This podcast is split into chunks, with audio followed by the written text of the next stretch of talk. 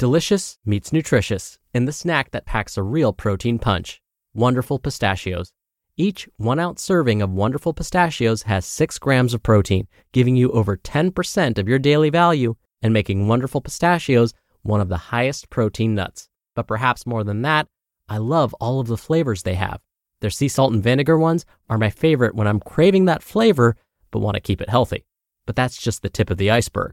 Wonderful Pistachios come in a variety of flavors like chili roasted, honey roasted, smoky barbecue, and jalapeno lime, perfect for enjoying with family and friends or taking them with you on the go. Whether you're a pistachio purist who loves cracking open every nut or you prefer the convenience of no-shells pistachios, Wonderful Pistachios has got you covered. Grab Wonderful Pistachios and elevate your snacking game today. So fill up with a healthy snack when hunger strikes. Visit wonderfulpistachios.com to learn more. That's wonderfulpistachios.com. It's another Q&A edition of Optimal Health Daily, episode 965, and I'm Dr. Neal Malik. Hey there, happy Friday, and welcome to another Q&A edition of Optimal Health Daily, where I answer your health questions related to fitness, diet and nutrition, and lots more. You send me the questions, and I answer them for you. Now, I'll let you know how you can send me a question at the end of today's episode. But in case you're wondering, why should I bother sending in a question? Does Dr. Neal really know his stuff? Well, I hope you think so. I have my Doctor of Public Health degree with an emphasis in chronic disease prevention and nutrition. I also have my Master of Public Health degree with an emphasis in health promotion and health education. I'm also a registered dietitian nutritionist, a certified health education specialist, and a certified exercise physiologist through the American College of Sports Medicine.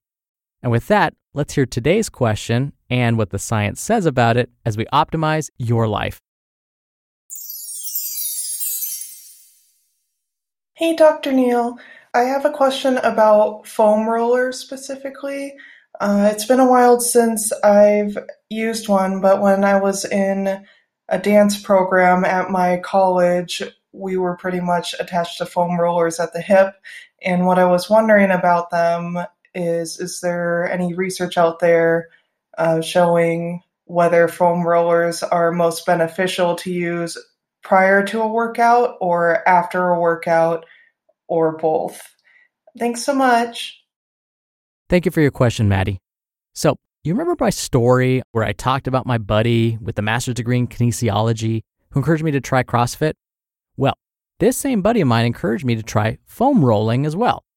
Unlike the love I developed for high-intensity interval training, I did not develop the same affection for foam rolling. Look, I can deal with discomfort, but for some reason, foam rolling was so uncomfortable for me, I just couldn't get into it. And I thought, well, if foam rolling is uncomfortable for me, other people won't be into this. This isn't going to catch on. Well, I was definitely wrong about that. I remember when the home DVD workout program and global phenomenon P90X2 came out, there was an entire workout dedicated to foam rolling. That's when I finally realized that, okay, this wasn't just a passing phase. Foam rolling was probably here to stay. So, what exactly is foam rolling? Well, it's basically like it sounds. You roll around on a giant piece of foam. Now, this giant piece of foam is usually in the shape of a large cylinder. But honestly, giant piece of foam is a bit misleading. Foam rollers can come in a number of different sizes. They're usually in the shape of a cylinder, but can range in length from 12 up to 36 inches and are about 5 to 6 inches thick. Now, smaller foam rollers are often used for one specific area of the body at a time, whereas the larger rollers can be used for larger areas of the body. And of course, it's in a cylindrical shape for a reason. It allows for easy rolling. Now, the fact that it's made of foam may sound like it's all nice and soft and cushy. Yeah, no. The foam is usually quite firm. Now, they do come in different densities, but for the most part, they're designed to be pretty firm. This is to ensure that they don't buckle under the pressure, so to speak, when you use them. Speaking of, let's talk about how to use them and what they're designed to do. Now, you may hear foam rolling referred to as self-massage, or more scientifically speaking, self-myofascial release, or SMR. So, why is this a thing? Well, foam rolling has often been described as a way to achieve the benefits of a deep tissue massage, but without having to hire a massage therapist. Some have claimed that foam rolling helps correct muscular imbalances, relieve muscle soreness, and even improve range of motion. Basically, Here's how foam rolling is performed. You place the cylindrically shaped foam roller on the ground. Then, you align the roller so that it touches a specific part of your body, let's say your lower back, because that's maybe where you hold some tension. So once your foam roller is in contact with those tight muscles of your lower back, you then allow the majority of your body weight to rest on it. As your body weight begins to exert pressure on the foam roller, because the roller is so firm, it doesn't give, and instead returns that pressure to your soft tissues, so the muscles in your lower back. You can then begin to slowly roll back and forth, creating a massage-like sensation in that area. So again, using my example, if you were to use a foam roller on your lower back, you would place the foam roller on the ground, and while facing the ceiling, position your body on the roller so that it's in contact with the portion of your lower back that needs relief. You would then use your legs to help you roll back and forth on the roller with the aim of softening these muscles. Now, the roller is designed to be used almost anywhere on the body. So by varying your body position and the position of the roller, you can isolate pretty much any area of the body. And it's believed that, similar to receiving a massage, foam rolling may help loosen up tight muscles. Now, some believe that foam rolling may not just help relieve some of those sore or tender muscles, but actually improve performance.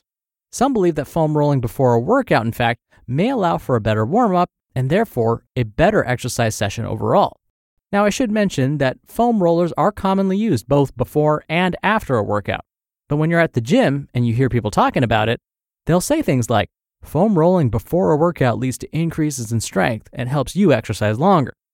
But when we look for scientific studies backing up this claim, the data are a bit limited. One study found that using a foam roller before a workout did not improve workout performance. Authors of a different study discovered that stretching before a workout was just as effective as foam rolling when it came to improving flexibility. The authors of the same study also found that there were no improvements in strength or power when foam rolling was performed as part of a warm-up. Okay, so what about the benefits of foam rolling after a workout? Unfortunately, there aren't as many studies looking at this question. But scientists have performed a meta-analysis on the benefits of foam rolling in general. Remember, a meta-analysis is where researchers gather a bunch of results from already published studies on foam rolling in this case, and then perform one giant or meta-analysis on these results.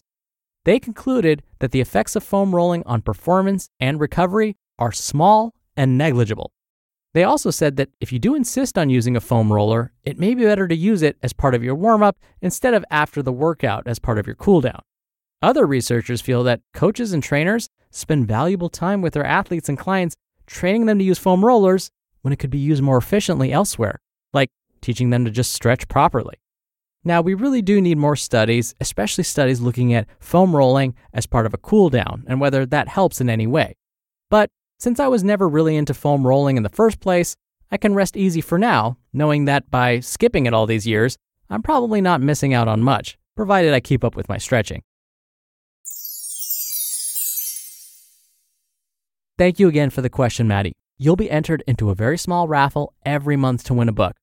I'm sure you've heard of a fitness or nutrition trend that you have questions about. You're not sure whether there are actual data that support this new trend, ask me. Because what I promise is I will do the research for you, not just present my own personal opinion, and see what the actual data say, because that's what's most important. We have to look at what the science says. And if you want to be in the raffle and make me super happy because I love listening to and answering your questions, send me a question. Just come by oldpodcast.com/ask.